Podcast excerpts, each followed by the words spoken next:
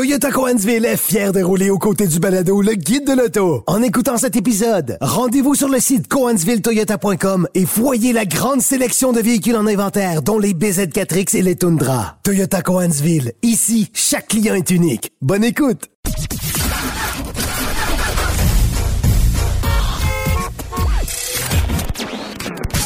Vous l'avez vu? Vous l'avez lu? Maintenant, entendez-le. Avec Antoine Joubert, le guide de l'auto. Cube Radio. Bonjour tout le monde, bienvenue au Guide de l'Auto, édition du 9 décembre 2023. J'espère que vous allez bien.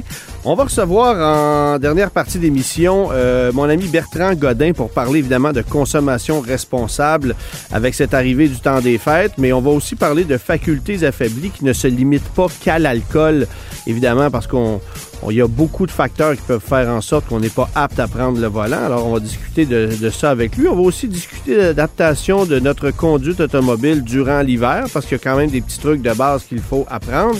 Euh, mais d'abord, quelques actualités, à commencer par euh, je veux pas dire le retour, mais peut-être un regain de vie pour la marque Fiat qui était euh, en dégringolade euh, certaine. Euh, on avait encore techniquement euh, des euh, Fiat 500X à vendre au catalogue de la famille Stellantis, mais euh, la vérité, c'est qu'on conservait la, la, marque Fiat en vie au Canada dans le seul optique de l'arrivée de cette nouvelle Fiat 500 électrique qui est euh, désormais confirmée qu'on va pouvoir se faire livrer à compter du mois de mars 2024. Euh, et on en profite chez Fiat pour annoncer l'abandon définitif de, du 500X.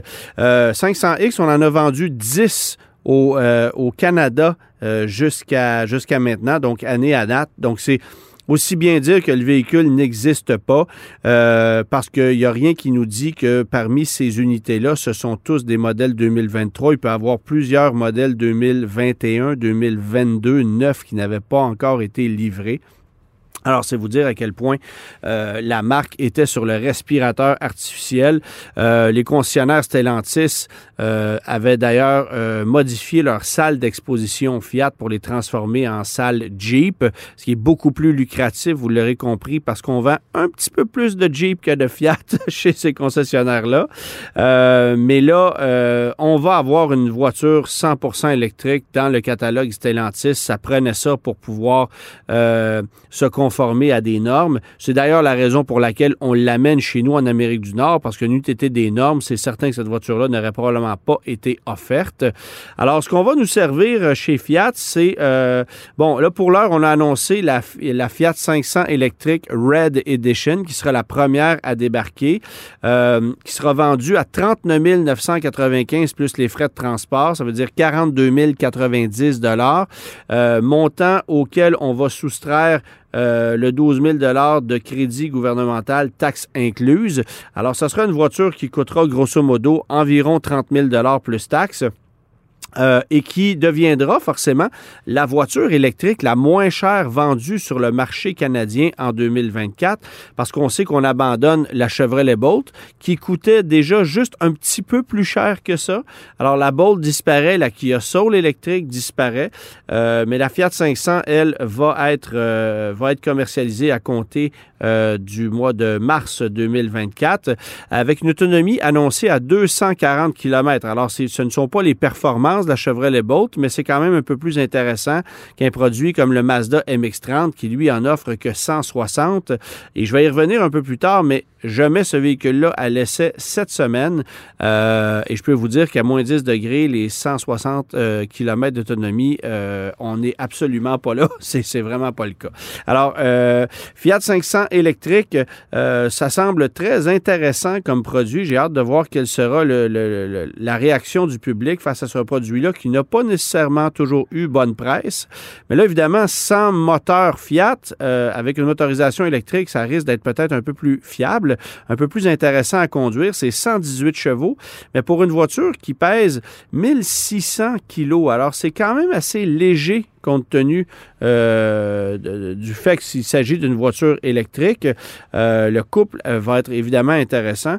Euh, c'est une petite voiture deux portes, évidemment, comme on les a connues, une évolution euh, de la Fiat 500 qu'on a connue, qui est arrivée chez nous à partir de 2011, mais dans une formule beaucoup plus moderne. Et on la vend euh, du côté de l'Europe depuis déjà un certain temps, la Fiat 500 électrique. et, et, je vous dirais que les critiques sont généralement assez bonnes sur cette voiture-là. Alors, bien hâte de pouvoir mettre à l'essai ce produit-là. Comme je le disais, le 500X, ça disparaît. On a aussi appris que son jumeau non identique, euh, le Jeep Renegade, disparaissait du catalogue aussi. Alors, c'est pas une surprise. Le Jeep Renegade, euh, qui est un produit Fiat avec un moteur Fiat, mais avec une carrosserie Jeep, euh, qui connaît beaucoup de succès en Europe, à défaut d'en connaître chez nous en Amérique du Nord, ben, c'est un produit qui disparaît de notre catalogue de façon définitive, ce qui veut dire que le Compass devient le produit d'entrée de gamme chez Jeep. Compass, dont la nouvelle génération va être assemblée à l'usine de Brampton en Ontario, où on va cesser d'ici quelques semaines la fabrication des Dodge Charger, Challenger et Chrysler 300. Euh, on est dans les dernières semaines de fabrication de ces modèles-là. Euh, et euh, suite à ça, ben, on va moderniser l'usine pour accueillir le Jeep Compass, qui est un VUS compact, évidemment, qui vient rivaliser avec des Toyota RAV4, des Honda CRV, qui eux aussi sont fabriqués du côté de l'Ontario. autre nouvelle qu'on a appris cette semaine chez Chevrolet, c'est euh, le retour de la Bolt qu'on savait déjà, mais qui ne se fera pas avant euh, l'année 2025, ce qui veut dire que euh, on peut s'attendre à ce que la nouvelle Chevrolet Bolt soit un modèle 2026. Donc pendant probablement deux ans, on n'aura pas de Chevrolet Bolt au catalogue et on reviendra en cours d'année 2025 avec un modèle 2026 qui fera office de modèle d'entrée de gamme dans l'électrique chez Chevrolet.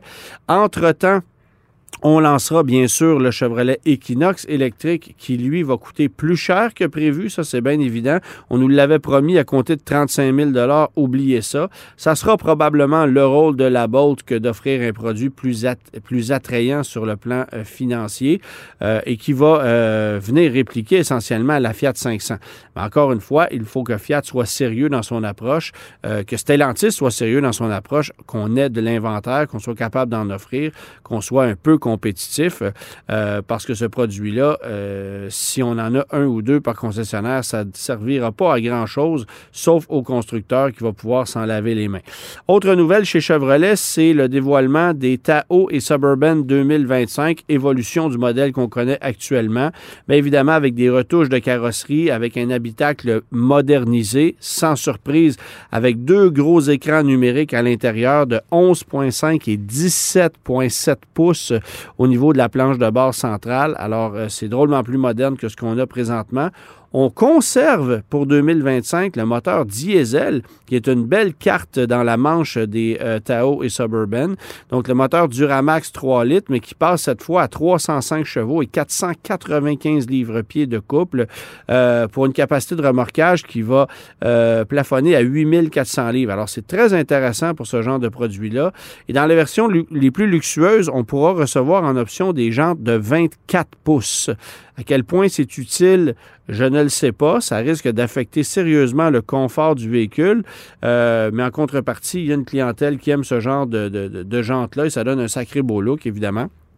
Il faut aussi savoir que euh, les Taos Suburban, dans certaines versions très luxueuses, pourront recevoir une suspension magnétique adaptative, euh, ce qui risque d'améliorer le confort et le comportement routier de ces véhicules-là. Ça devrait arriver au printemps 2024, les Taos et Suburban 2025.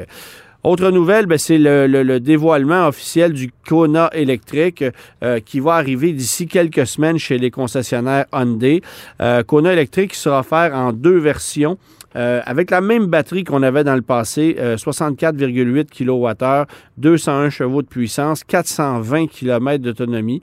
Alors ça, ça sera très intéressant. Prix d'entrée à 48 324 en incluant les frais de transport préparation, 53 124 dans le cas de la version Ultimate.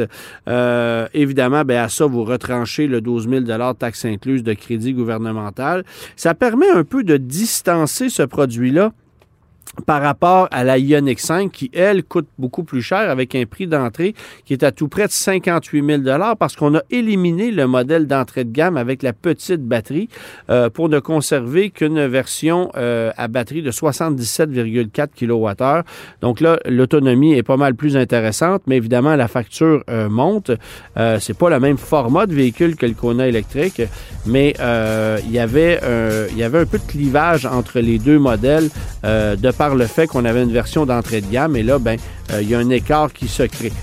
malgré ça, il y a quand même une augmentation de prix de quelques milliers de dollars entre le Kona de nouvelle génération, je parle évidemment de l'électrique, et le modèle de précédente génération.